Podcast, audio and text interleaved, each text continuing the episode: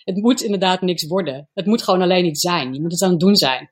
En dat is het. Uiteindelijk, wat het mij brengt, is dat het mij in het nu houdt. Want je kunt alleen maar in het nu, ook in de rest van je dag, elke keer in het nu zijnde, kun je alleen maar dingen opmerken. Want als je al bezig bent met het volgende, of met wat het moet worden, of met waar je naartoe gaat, ja, dan ben je die verbinding met wat je aan het doen bent op dat moment kwijt.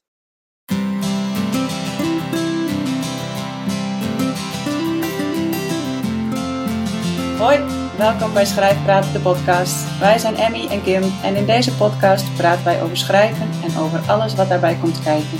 We spreken boeiende gasten, behandelen interessante onderwerpen en we drinken thee en koffie. En we lachen, dat ook. Vooral om onszelf en onze eigen valkuilen. Want boven alles is schrijven gewoon leuk. Even een kleine disclaimer. Omdat wij de podcast op afstand, dus online opnemen, is de geluidskwaliteit niet van studioniveau. Maar hey, het gaat om de inhoud, toch? Hoi, welkom bij weer een nieuwe aflevering van Schrijfpraat. Vandaag is het weer een aflevering met een gast. En dit is vandaag Dorien Dijkhuis. Goedemorgen.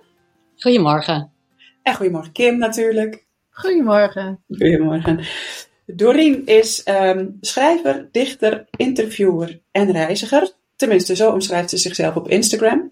En volgens mij doet ze daarnaast nog heel veel andere dingen. Maar dat mag je zelf even vertellen, Dorien. Dus zou jij jezelf even willen voorstellen? Ja, hoi. Ik ben Dorien Dijkhuis. Ja, eigenlijk zeg je het heel goed. Ik ben dichter en schrijver en reiziger. Ik ben in 2019 gedebuteerd met poëzie. 2 dagen geleden verscheen mijn nieuwe boek, Dezelfde Maan.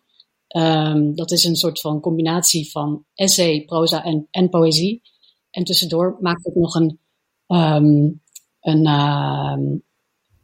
virtual reality ervaring.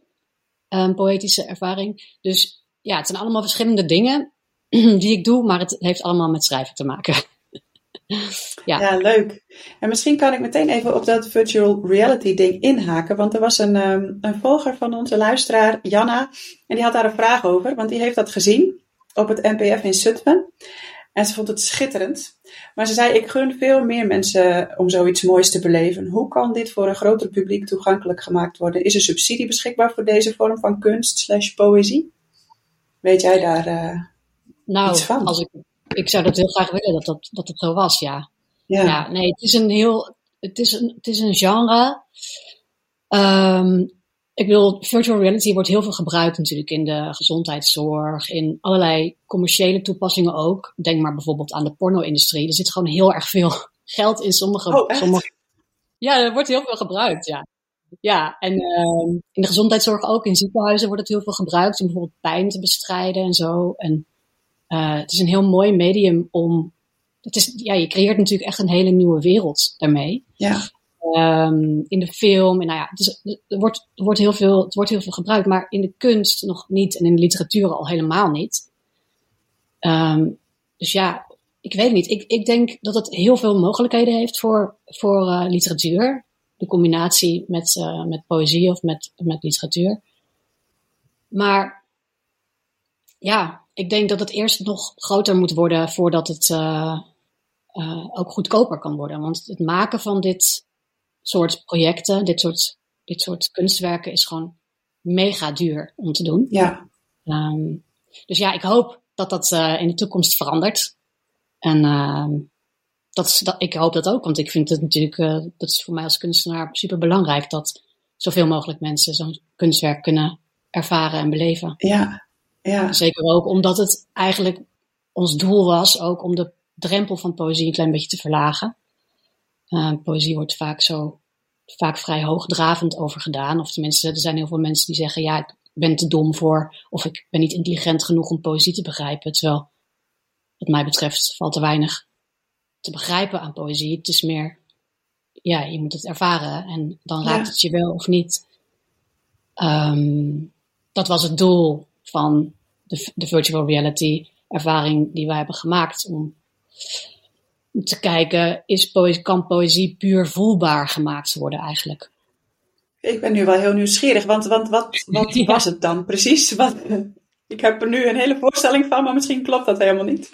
Nou ja, het is een ervaring waarbij je in een telefooncel staat, in een landschap. Je wordt gebeld en je krijgt een poëtische monoloog te horen. Het is een getekende wereld. Helemaal handgetekend. Het is een... Ja, het is zo moeilijk om uit te leggen wat virtual reality is. Ja, snap ik. Oh, ik wil er nu heen. Het gaat over afstand en het verlangen om afstand op te heffen. Wat eigenlijk altijd wel mijn thema is, denk ik. Hoe het ontstaan is, eigenlijk kwam voort uit het feit dat... voor mij is poëzie het meest intuïtieve, bijna instinctieve genre. Als je proza leest, dan... en je wordt geraakt, dan weet je waardoor dat komt. Omdat je het terug kunt vinden. Je leest terug en je denkt, oh ja, dit is wat me raakt. Hierdoor word ik ontroerd of boos of weet ik veel wat. Maar poëzie is dat niet zo. Omdat het tussen de regels doorgebeurt. Er zindert altijd iets mee. En het doet daarmee een soort van beroep op je reptiele brein of zo. Weet je wel? Dus, maar tegelijkertijd is poëzie ook tekst. En taal. En taal moet worden verwerkt door je hersenen. Dus ik was benieuwd, is het mogelijk om die hersenen voor de duur van een gedicht uit te schakelen? Om dat helemaal totaal voelbaar te maken. En toen dacht ik, als ik dat wil onderzoeken, dan heb ik virtual reality nodig. Dat is misschien in eerste instantie een beetje raar, omdat het zo technisch is. Er zit heel veel software achter en nou ja, allerlei, überhaupt al die bril en techniek en zo. Maar... Het is ook heel zintuigelijk, omdat het zo dicht op je zintuigen zit. Op je ogen, op je oren. Ja. En als je in de bioscoop zit, kun je altijd nog even stiekem iemand appen van... Hey, ik zit bij deze toffe film. Als je in een VR-bril zit, dan ben je gewoon helemaal weg. Dan ben je gewoon echt in een andere wereld, eventjes. Ja. Dus, en in Zutphen, waar die luisteraar was... en ook op andere festivals hebben we echt best wel bijzondere... reacties gekregen. Mensen komen uit de bril en dan zijn ze soms echt sprakeloos. Dat is zo bijzonder om te zien voor ons als makers. En ook soms huilen mensen zelfs. Dus ja, dat is eigenlijk misschien wel een bevestiging voor wat we wilden doen. Namelijk die hersenen dus uitschakelen. Dat mensen niet even ook geen woorden hebben voor wat ze nou hebben meegemaakt. Mooi. En kende jij al iemand die dat kon tekenen? Of hoe heb je de mensen gevonden om daarmee samen te werken? Ik heb een virtual reality bouwer gevonden. Die ook dat was heel mooi eigenlijk. Een soort van, gewoon een hele bijzondere ontmoeting. Omdat hij dezelfde fascinatie heeft voor dat thema van afstand. En het willen overbruggen van afstanden, zowel in tijd als in ruimte. Hij kende een tekenaar en ik kende een componist. Dus zo zijn we met z'n vieren gaan zitten. En hebben we met z'n vieren gemaakt. En ons door elkaar laten inspireren, wat voor mij een heel mooi proces was ook. Want ja, schrijven is tamelijk eenzaam. Een eenzaam beroep en een eenzaam vak. En dat is ook waarom ik ervan hou. En... Ja, die intensiteit van dat alleen zijn en dat maken, dat is fijn. Maar soms kan het ook een beetje te eenzaam worden, wat mij betreft. En dan vind ik het fijn om het te verbinden met het publiek, bijvoorbeeld via optredens, maar ook met andere mensen. Dus daarom hou ik er heel erg van om samen met andere mensen, andere makers, dingen te maken. Dus het was voor mij een fantastisch project om te doen. Ja, dat klinkt heel goed, ja. En wij kennen elkaar van de Schrijvers Vakschool. Ik kwam een foto tegen van 10 jaar geleden. Waarin, dus volgens mij de enige foto die er is van mij. Dat ik een voordracht doe van eigen werk in een theater in Amsterdam. En die foto is gemaakt door Dorien Dijkhuis. En we zaten bij elkaar in de klas. En waren ook echt wel vriendinnetjes. En ik weet dat ik toen al dacht... van oh, je zou maar zo mooi kunnen schrijven als Dorien. En dat ik toen al een soort van aanvoelde van... Dit zou wel eens een groot iemand kunnen worden. En Nou ja, je hebt ook inmiddels je tweede boek uitgebracht. Maar je eerste boek was een bundel, als ik het me goed herinner. Dus je bent wel afgestudeerd in poëzie. Maar je boek daarna is dus een soort combinatie van essay, poëzie en proza. En dat vind ik al moeilijk om daar iets bij voor te stellen. Ik heb het nog niet gelezen, maar dat ga ik binnenkort doen. Maar ik ben ook heel benieuwd hoe je dat... ik kan me voorstellen dat een uitgever, dus Van Oorschot geloof ik, dat ja. Die zijn vaak een beetje traditioneel en die willen eigenlijk niet afwijken van wat ze kennen. Dus hoe heb je een boek wat zo nieuw is? Want ik denk dat deze combinatie van deze drie dingen best wel schrikken is voor een uitgever. Dus hoe heb je dat beter te verkopen? Hoe is het? Ze zagen er iets in natuurlijk, maar vonden ze het spannend om zo'n soort nieuw ding uit te geven? Nou, ik weet eigenlijk niet zo goed of ze het wel zo spannend vonden. Want ik was ermee bezig. Ik had met Menno Hartman gesproken. Hij is uitgever bij Van Oorschot. Een keer over het hoofdkussenboek. Het hoofdkussenboek is een boek van Sei Shonagon. Zij was hofdame aan het hof van keizerin Taishi in het jaar 1000. Dus dat is al heel erg lang geleden. En schreef in een stijl die sindsdien... Zuihitsu heet die stijl. Okay. En dat betekent in het Japans... het penseel dat met de woorden meebeweegt. Nee, het penseel dat met de gedachten meebeweegt. Oh. En daarin zit het hele associatieve... en ook... ja, een soort iets tastends, zeg maar. Eigenlijk is het misschien wel het eerste. Wij denken altijd dat de essays hier in een paar eeuwen geleden zijn ontstaan. Van het essayeren. Maar ik denk dat dat eigenlijk misschien wel de eerste essayvorm was. Dus het is een soort verzameling van dromen, gedachten... dingen die haar opvielen aan het hof van die keizerin Taishi. Dus ook lijstjes, heel veel lijstjes met fantastische dingen, irritante dingen. Dan schrijft ze over het wapperen van een kimono uit een koets als het heel hard waait of zo. Nou, heel mooi boek. En er zijn meer mensen natuurlijk die ook in die stijl schrijven. Onder andere iemand die ik heel erg bewonder, Maggie Nelson. Die ook schatplichtig is aan Sei Shonagon, die hofdame dus. En aan dat hoofdkussenboek. Dat heeft ook credits aan dat boek in haar boek. Blueheads heb ik het dan nu over. En Jenny Offill ook, die doet het ook in deze stijl. Dus goed, ik had dus een keer met Menno Hartman erover gesproken. En toen dacht ik, ja, wat ben ik eigenlijk aan het doen? Ik dacht dat ik poëzie aan het schrijven was. Want mijn bundel was verschenen en ik wilde verder met nieuwe poëzie. Mm. Maar op de een of andere manier lukte het niet. Het was ook coronatijd en ik kreeg heel weinig... Ik wist niet meer zo goed hoe ik me moest laten inspireren. Ik denk dat alle schrijvers en makers daar last van hadden toen. En ik dacht, ik ben steeds aan het trekken en sleuren aan dingen die iets moeten worden... of die iets kunnen worden, die een bepaald soort potentie heel duidelijk voor mijn gevoel hadden, maar ik kreeg het niet. Het werd geen poëzie. Dus toen heb ik al die flarden gewoon maar gelaten voor wat ze waren een tijdje. En toen dacht ik, hé, maar wacht eens even, volgens mij, misschien is het helemaal geen poëzie. En toen heb ik hem gevraagd, wil je meekijken? Omdat hij dus dat hoofdkussenboek zo goed kent en ook zo mooi vond. Ja. En daarin... vonden we elkaar op de een of andere manier. Ik dacht, als iemand begrijpt wat ik aan het doen ben, is hij het. En toen was hij eigenlijk bijna meteen wel erg gecharmeerd sowieso van de stijl. En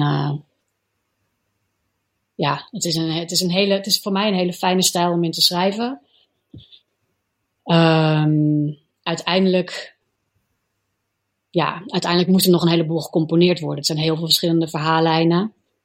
Die, omdat het zo flarderig is. Het komt heel nauwkeurig hoe je die in elkaar vlecht. Ja. ja, het is opnieuw lastig om te vertellen hoe dat precies... omdat moet het gewoon maar gaan lezen. Ja, dat sowieso. Ja. Nou ja, het klinkt voor mij echt wel als een soort van vrijheid. Want jij zei, ik wilde het eigenlijk allemaal in het frame van de poëzie stoppen. Maar dat lukte me niet. Is het dan een soort vrijheid dat je dat niet hoeft? Ja, het voelde als een bevrijding. Ja. Dat niks hoefde te worden, omdat het al iets was. En dat ik daarmee kon... Ik heb al die flarden, eigenlijk flarden zijn het allemaal, op de grond gelegd. Allemaal uitgeknipt, allemaal losgeknipt. Sommige zijn maar 2 regels. Sommige zijn regels poëzie. Sommige zijn lijstjes. Dus ook veel lijstjes zitten erin. Heel veel feiten over dieren. Ik hou ontzettend van dieren. Mijn eerste bundel heet Waren We Dieren. De dieren komen nu ook weer voor. Dus ik heb al die flarden op de grond gelegd. En eigenlijk echt hoofdstuk voor hoofdstuk geschoven, gecomponeerd eigenlijk is het. Ja. En dat was wel echt een titanenklus. Dat was echt heel erg gekmakend soms. Ik dacht, ik kan het helemaal niet. Maar omdat het, is allemaal zo associatief en zo intuïtief eigenlijk ontstaan. En dan moet je er ineens boven gaan hangen en denken, hoe krijg ik dit nu het beste in elkaar gedraaid? Ja. Nou, uiteindelijk is dat gelukkig wel gelukt. Maar ik heb echt maandenlang een woonkamervloer vol met flarden gehad. Waar de katten dan af en toe iets mee deden. Dat ik dacht, nee! Jullie kunnen er doorheen. Nee, maar het was een heerlijk proces. En het is een heel fijne manier van schrijven voor mij. Ja, absoluut. Ik ben alweer bezig met een volgend boek dat ook zo wordt gemaakt. Dus het is echt, ik hou ervan. Dat wilde ik eigenlijk vragen, maar ik dacht, dat is misschien een hele gekke vraag. Maar wel dus. Je bent alweer met iets nieuws bezig, Ja. Nee, het is een heel fijne manier voor mij van schrijven. En eigenlijk van het onderzoeken van bepaalde vragen. Dus daarmee is het ook eigenlijk wel essay. Dat is natuurlijk uiteindelijk wat een essay is. Dat zoekende schrijven. Ik vind het heerlijk om... ook maar om me te laten inspireren door andere boeken. En dan weer... denk, dan leer ik iets, een feitje. Er zitten heel veel feiten ook in dit boek, in Dezelfde Maan. Hou ik heel erg van. En dan ben ik helemaal gefascineerd. Ik weet niet, weet ik veel. Door, in dit boek zitten bijvoorbeeld heel veel cicades. Oh ja. Ik heb heel veel over cicades geleerd de afgelopen 2 jaar dat ik met het boek bezig was. En helaas konden niet alle feiten over cicades het boek halen. Want... dan werkt het te heftig. Maar ik geniet ontzettend van dat onderzoek ook naar dingen die me fascineren. Eigenlijk zou je dus kunnen zeggen dat jouw woorden zelf hebben besloten welk genre ze wilden zijn. En dat jij dat dan samen tot één geheel hebt gemaakt. Ja, misschien wel. Misschien wel. Hoewel we nu natuurlijk moeten oppassen dat we niet te esoterisch worden. Maar ik denk dat niet zo bedoeld. Nee, maar ik bedoel het meer als in van... het hoeft niet één ding te zijn. Daar moet je jezelf als schrijver niet op vastpinnen... van het moet poëzie of het moet essay zijn. Maar als je dus bepaalde woorden essay zijn... bepaalde woorden poëzie... dat je alsnog... het goede nieuws is dat je dan alsnog er één boek van kunt maken. In sommige gevallen. Ja, absoluut. Ja, absoluut. Ja. Nee, ik vond het echt heel erg een hele fijne ontdekking. Dat je alles gewoon door elkaar kan gooien. En dat je dat ook gewoon kunt doen... zonder te hoeven denken, wat moet het uiteindelijk worden? Want dat is gewoon echt in ieder geval mijn valkuil altijd als schrijver geweest. Dat je al gaat nadenken over wat iets moet worden en dat het wel goed moet zijn. En I don't know.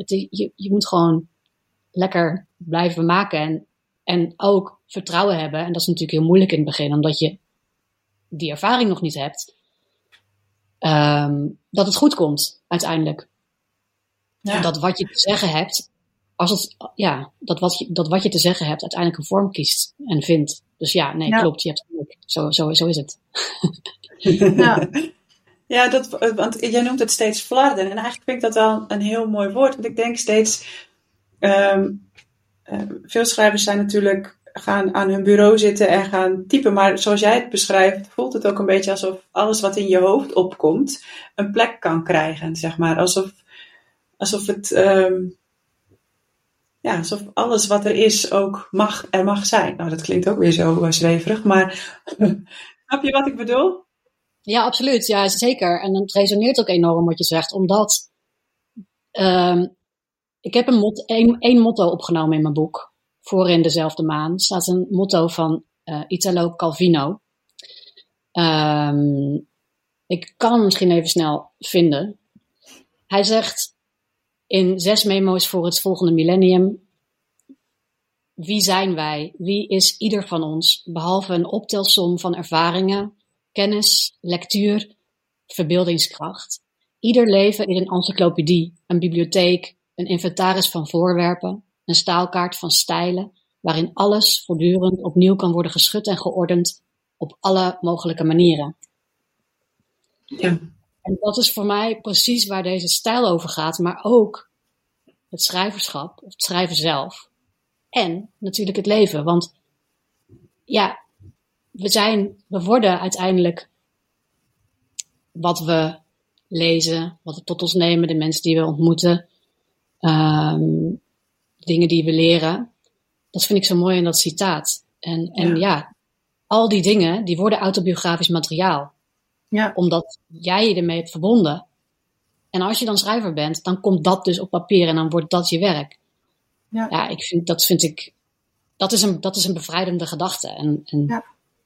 Ja, en ook dat je bijvoorbeeld niet laat tegenhouden door elk hoofdstuk moet 1000 woorden zijn, ik zeg maar wat. Maar dat je dus, wat je net zei, van soms zijn er maar een paar woorden, die flarden dan. En soms is het langer en dat je het dus laat leiden door de boodschap en niet door wat het moet worden in genre of aantallen of wat dan ook. Ja, dus eigenlijk heel erg vrijheid, ja.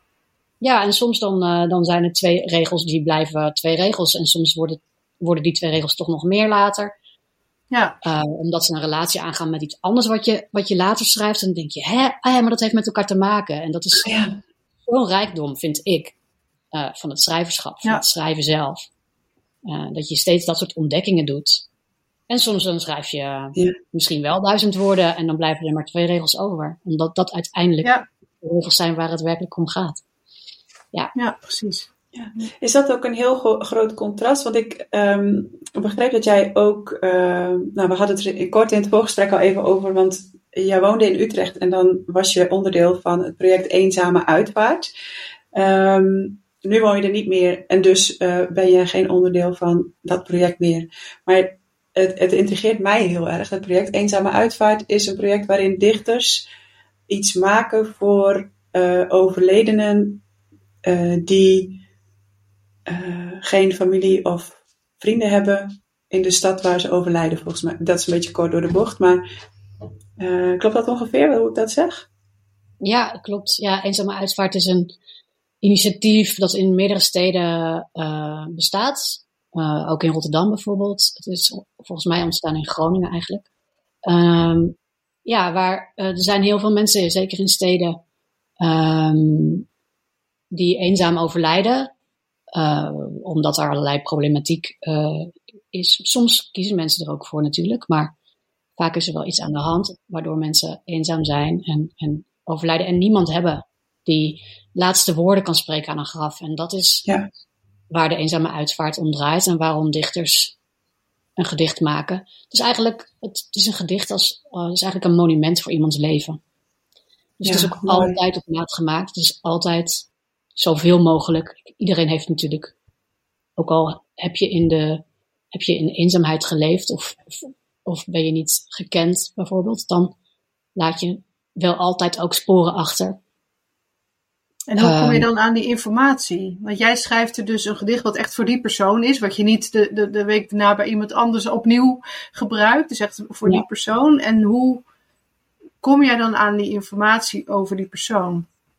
Ja, in Utrecht gaat het een beetje anders dan in Amsterdam. In Amsterdam maak ik ook deel uit van die dichterspool... die de macabere naam Poel des Doods draagt. Maar in Amsterdam gebeurt het gewoon veel vaker. Omdat er zijn gewoon heel veel mensen uit de hele wereld... die komen naar Amsterdam toe. En die zijn alleen uit andere werelddelen. En die worden dan... Het gebeurt gewoon veel vaker dat er iemand eenzaam overlijdt. Dus er is een hele afdeling bij de gemeente die zich hiermee bezighoudt. En die dus ook gaat kijken bij mensen thuis. En dan gaat degene de coördinator, die gaat mee om te kijken thuis. En die ziet dan allerlei persoonlijke bezittingen. Dus dan heb je heel veel informatie. In Utrecht werkt het anders. En daar gaan we, wat gaan we doen? Vaak gingen we dan googlen. Vaak is er wel een adres bijvoorbeeld.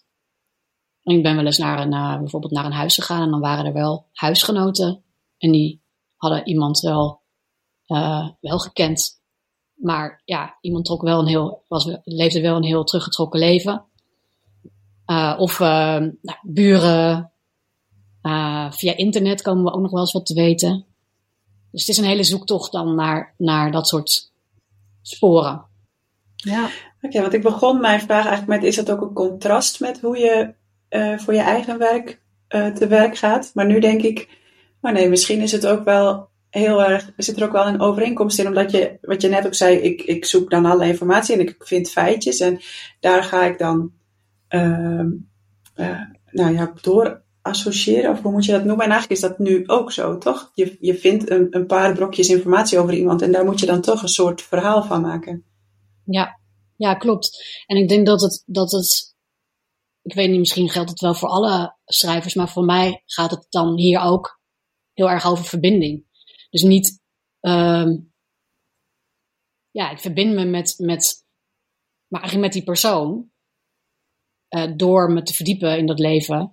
En ik vind het soms heel moeilijk. Ik denk, we hebben heel weinig tijd. Hè? Vaak is iemand al heel lang overleden. Je moet gewoon best wel snel begraafd worden. Ja. En er is altijd meer informatie nog te vinden. Er zijn altijd ook nog misschien wel nabestaanden die dan niet broers en zussen zijn of familie of zo. Maar wel bijvoorbeeld kroegmaten of buren of weet ik veel wat. Dus je zou ook dan eigenlijk het liefst wil ik gewoon alles weten van die persoon wat er te weten valt. Maar dat kan niet, dus dat moet dan loslaten. Maar dat lijkt me ook wel moeilijk, omdat je niet, ook niet weet wat die persoon zelf voor info zou willen geven. Want je gaat natuurlijk niet zeggen, hij liet altijd de vuile vaat op het aardig staan of zo. Dat is niet de informatie die je in zoiets gaat verwerken. En ook wat anderen over die persoon vertellen is misschien ook wel iets heel anders dan hoe diegene zichzelf zag. Dus dat lijkt me het moeilijkste eraan. Dat je een soort keuze moet maken van dit is waarschijnlijk, wat ik nu zeg, is waarschijnlijk wel waar die persoon wel achter zou staan. Kan ik het zo zeggen? Ja, het is sowieso natuurlijk lastig. Ik was een keer in Zeist. Toen had ik allemaal mensen gesproken. En toen kwam ik er van allemaal buren. En toen was er één, die sprak ik nog op het laatst, toevallig. En die zei, hij heeft tegen mij gezegd, ik wil gewoon alleen gaan. Als ik ga, ga ik alleen. Dus toen dacht ik, dan hebben wij daar niks te zoeken, weet je wel. Dan hoeven wij daar niet aan het graf te staan. Want als hij dat niet heeft gewild, dan is dat zijn wens. Ja. En is het toen ook niet doorgegaan? Of hebben jullie het wel alsnog wel een soort ceremonie? Het is een gemeentelijke uitvaart. Dus de gemeente heeft opdracht gegeven aan de begrafenisondernemer om hem te begraven. Zo werkt dat dan. Maar wij waren daar niet op de Eenzame Uitvaart, nee. Ja. Dat vind ik wel heel respectvol. Ja, want je zou ook kunnen denken, ik heb nu al die mensen gesproken. Ik heb bijna een gedicht af. Laat ik het maar gewoon toch voordragen of zo. En hij heeft dat maar tegen één buurman gezegd. Dus misschien, ja. Ik vind het wel mooi dat je dat dan toch ook echt niet doet. Ja, het was in dit geval wel echt heel duidelijk. Toen die man dat zei, toen dacht ik, dit hoor ik eigenlijk misschien wel ook in andere verhalen die ik al heb gehoord. Het is natuurlijk sowieso, weet je wel, soms dan zijn mensen... ik heb wel zo'n cynische reactie gekregen van, wat doe je daar aan zo'n graf? Ja, die mensen zijn toch dood. En misschien hielden ze helemaal niet van poëzie. Maar het gaat, denk ik ook om... Het gaat gewoon om een waardig afscheid. En als iemand zelf bepaalt wat een waardig afscheid is, dan moet je dat natuurlijk respecteren. En als het voor deze man alleen gaan betekent, dan is dat alleen gaan.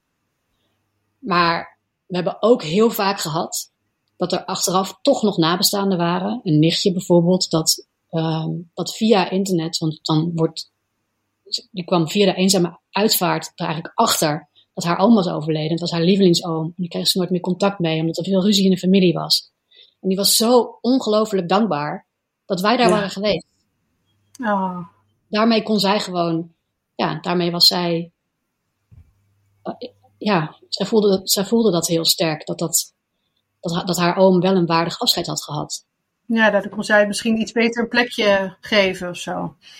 Ja, en ik denk dat het daarom gaat. Er is heel veel eenzaamheid in de maatschappij. Dus wat mij betreft is die eenzame uitvaart ook een soort van rode vlag voor ons allemaal. Want laten we wel naar elkaar blijven omkijken. Er is veel eenzaamheid in de stad, in het land. Dus het heeft met waardigheid te maken. Maar ook waardigheid voor de nabestaanden. Want die moet je ook in de gelegenheid stellen om afscheid te kunnen nemen. Ja. Nou ja, dat is gewoon heel mooi. Als we dat, En al die verhalen zijn anders. En steeds weer is het bijzonder en mooi. Vind ik. Ik vind het ontzettend waardevol om als dichter daar een bijdrage aan te kunnen leveren. Ja. Ik kan me heel goed voorstellen, ja. Ja, ik zit naar de tijd kijken, dus ik denk we moeten afronden, maar ik vind het ook een gekke overgang om nu ineens te vragen naar je ultieme tip, naar zo'n onderwerp. Ja. Maar vrolijk verder met schrijven. Ja, laten we dat toch maar doen. Dorien, volgens mij had jij voor onze luisteraars, en misschien ook wel voor ons, nog een tip. Ja. Nou, Kim die noemde net al de Schrijvers Vakschool, waar wij elkaar 10 jaar geleden ontmoetten. Daar zijn allerlei verschillende docenten en wij hebben die docent niet gehad. Maar ik heb wel die tip toen meegekregen van de parallelklas. Die kregen elke dag de opdracht om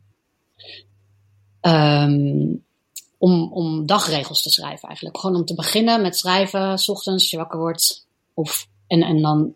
Ja, of gedurende de dag. En als je dat meeneemt, als je dat doet... Ik doe dat nu zelf ook. Al heel lang. Maar heel even tussendoor, wat is dan dagregel? Even uitleg voor de luisteraar. Als je 's ochtends begint met schrijven... dat doe ik. Niet elke dag. Ik zou het wel willen, maar soms ga ik zomaar mijn dag in. Maar het fijne aan het beginnen met schrijven... Wat dan ook. Het kan een droom zijn die je hebt gehad. Of een herinnering aan de vorige dag. Of misschien iets wat je ineens te binnen schiet. Of wat, ik weet niet wat het is. Je begint met schrijven 's ochtends. Ik vind dat heerlijk omdat je dat dan mee de dag inneemt. Je hebt dan een bepaald soort schrijversblik. Of een schrijverspet opgezet eigenlijk. En het helpt mij heel erg om... gedurende de dag dan ook alert te zijn op dingen die moeite waard zijn van het opschrijven.